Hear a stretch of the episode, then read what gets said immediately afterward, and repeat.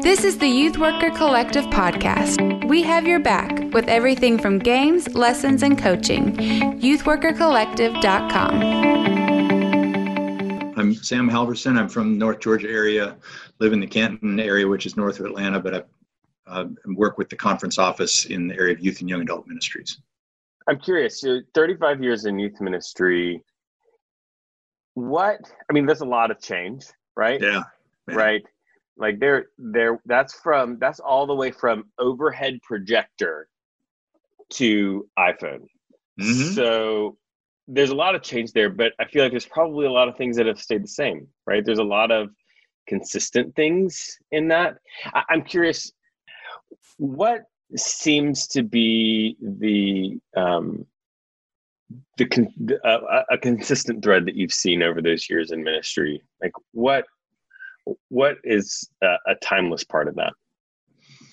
Um, I think one, uh, you know, some of those things I, I think are things that we take for granted. Um, one is that whenever youth speak up in the body of Christ, whether it's worship or a meeting or anything like that, the, the adults tend to listen to them. They hear it.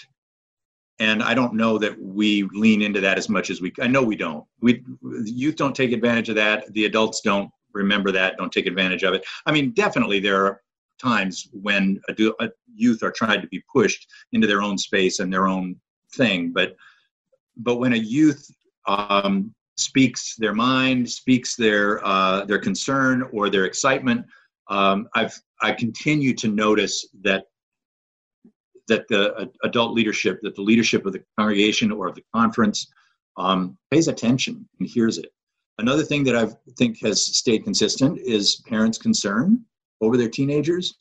Unfortunately, when I was a really young youth minister, I tried to keep a big separation between the parents and the youth. Um, and that would be something that I really learned later that that I was cutting off some opportunities there. Um, and and Sticky Faith has shown us, as well as other uh, research has shown us, that parents have a huge part to play, the most important part to play in the faith development of our kids. So bringing parents more into that and helping them has been real helpful more recently. Um, and then I would also say just youth, a, a negative thing, youth being busy. They have always been really busy. There's some obviously who who are not um, and can get to a lot of different things that you plan, but there are just so many that when I plan stuff over the years, they want to be there, but they got two other things they're having to say no to so that they can go to the, fourth thing that, that's on their calendar or on their list. And um, and that's something that parents and youth I think continue to struggle with. Yeah. Um, I've been thinking about how it's always interesting to see how God's work speaks to a people in their time, as well as how it speaks to God's people again and again throughout history, how it speaks even to us today in our time. And it, I've been recently reading prophets like Habakkuk who have been speaking of injustice and violence being done in the world around them. And when I read that, I often find these prophets are asking God the question over and over again how long, O Lord? If you're so just and so merciful and so concerned about those who are powerless, then why are you not stepping in and stopping this injustice? How can you how can you let this happen? And some of our youth are asking those same questions. So I want you to listen to these words of Habakkuk as he considers what he's witnessing in his day. And these are from Habakkuk chapter 1, verses 1 through 5. He says, O Lord, how long shall I cry for help? And you will not listen or cry to you violence, and you will not save. Why do you make me see wrongdoing and look at trouble?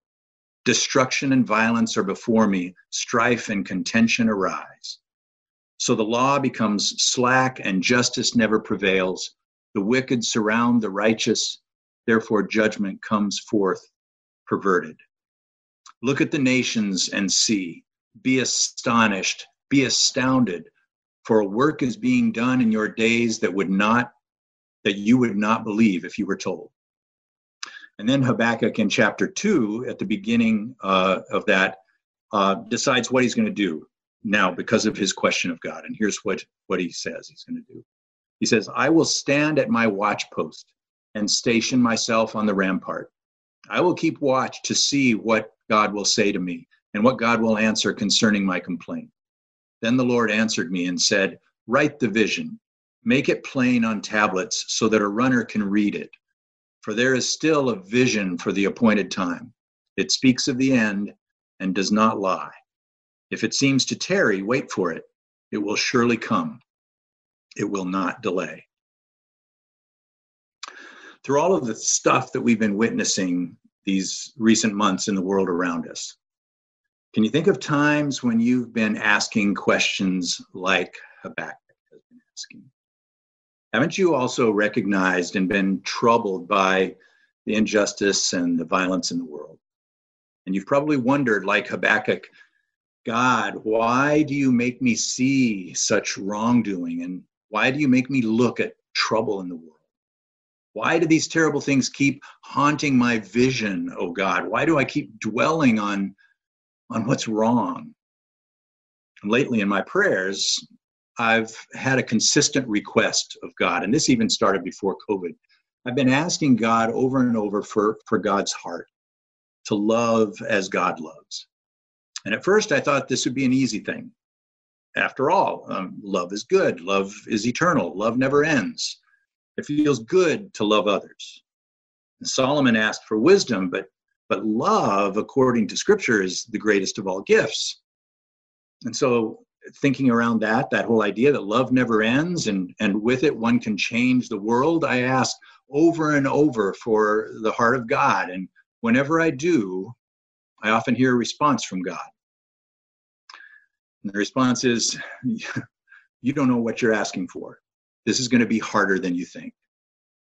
I keep thinking of, You can't handle that much love.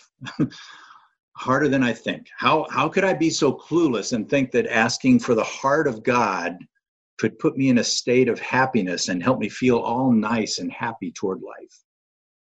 This is going to be harder than you think. So I relate over and over again to Habakkuk's question.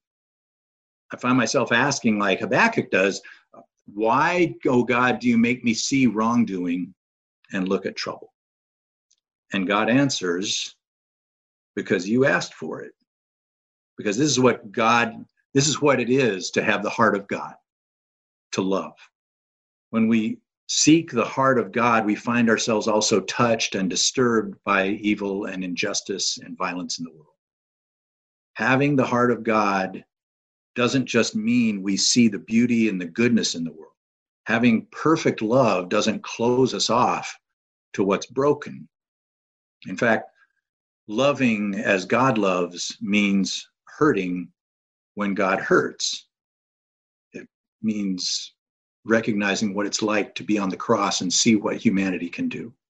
It means being troubled and feeling pain for those whom God loves who are experiencing trouble and pain. And you are standing in a time and a place when and where God is sharing God's heart when you feel pain and sadness at how people are being forgotten, when you see people fall victim to injustice and violence, you wonder and you ask, How long, oh God? It's because you have been given a portion of the image of God. You are feeling these things because you have a share of God's heart. Habakkuk struggled with the violence that he saw and he asked, How long? And then Habakkuk said in the second chapter, I'm going to keep watch. I will stand at the wall of the city and keep watch and see what the Lord is doing. Through these recent months, you've seen injustice. You've, uh, you've watched it sometimes in your own location. God has made you look at the violence. God has troubled you with how things are in the world. Take heart. This is supposed to bother you. This is supposed to rile you up. If it didn't, you wouldn't be sharing in the heart of God. So as you stand and watch, as you wait and ask, How long, O God? Look for what God is doing. We believe as Christians that God redeems this world. And while God doesn't cause injustice, and your youth might need some guidance in that, God doesn't cause this injustice. God doesn't bring on violence. This isn't what God has planned. God does allow these things to be redeemed and bring and show forth God's glory. So watch. What is what is God up to now? Look at the nations and see, it says in chapter 2. Be astonished, be astounded, for a work is being done in your days that you would not believe if you were told. God's doing something even now that you would not believe if you were told. And as you stand at your watch post, as, as you wait on the rampart and look for the signs of what God's doing, I want to ask you, what do you begin to recognize God is up to now? I'm sure some of you are able to see some glimpse of how God is redeeming the church or redeeming God's people, redeeming the world. How is God using this troubling time to show a vision of God's perfect reign, to show a vision of, of, of what God's glory looks like? I would encourage you as as prophets called to speak these things uh, to our young people um, help them to recognize what god's doing if we truly believe god's doing these things then they deserve to be told they deserve to be announced help them to see that a work is being done in our days that we would not believe if we were told that god's doing amazing things so, Sam, what about you? Mm. What are you seeing? Um, somebody asked me that yesterday as well, um, as we were talking about where I was going to go with this message, and and I think one of the things, uh, one of the thoughts I thought of right away was, I think God is, I, I I thought immediately about burning away the chaff or clarifying or rending uh, that that that action of rending things or refining uh, fine metals. I, I see God as as especially in the area of worship as uh, perhaps for for many communities God helping us to see how worship had become in some ways very um, self-centered what am i getting out of worship what how do worship isn't meaningful unless i can feel something from this rather than uh, pointing worship toward toward God. And when we start spending our time worshiping in in these places where where if we are in fact lifting our hands to God, or if we are in fact singing out loud, we're not doing it because the person next to us is is expecting it and we're not doing it because the lights are really cool and there's this fog on the floor we're doing it because we're in the presence of god right there in our living room um, and, and so I think that God is doing some wonderful things there with worship, uh, kind of getting back to the heart of worship, as the old song used to say. Um, I, I think maybe that that could be happening as well in youth ministry. Somebody had you had I think Jeremy you had written some of the youth who um, who might not have felt comfortable being up front doing some of the leadership.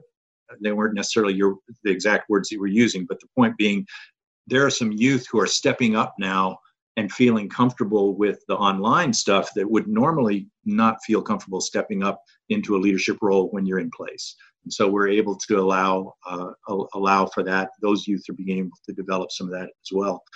Early on, I kind of I kind of felt like it was a it was an artist. I had this image of an artist who was working on this huge painting and had been working on this one area for so long and developing that painting, and then realized up in this corner it's still very sketchy and now now that part of the painting is being worked on and developed as well and i think with the body of christ while i i i, I see god working on a different part of the church a different part of our ministry even our own individual youth ministries um, and i think if we only look at when can i get back to the way it was then we're going to miss out on some of the things that the Holy Spirit is really doing with the way things are now. Um, some of the amazing people that are able to step into some leadership roles or some learning roles that we couldn't reach out to before, um, some new and and wonderful opportunities. that uh, that are now the focus and still part of the bigger picture. Um, we're not abandoning the other, but we're we're able to connect them all hopefully soon.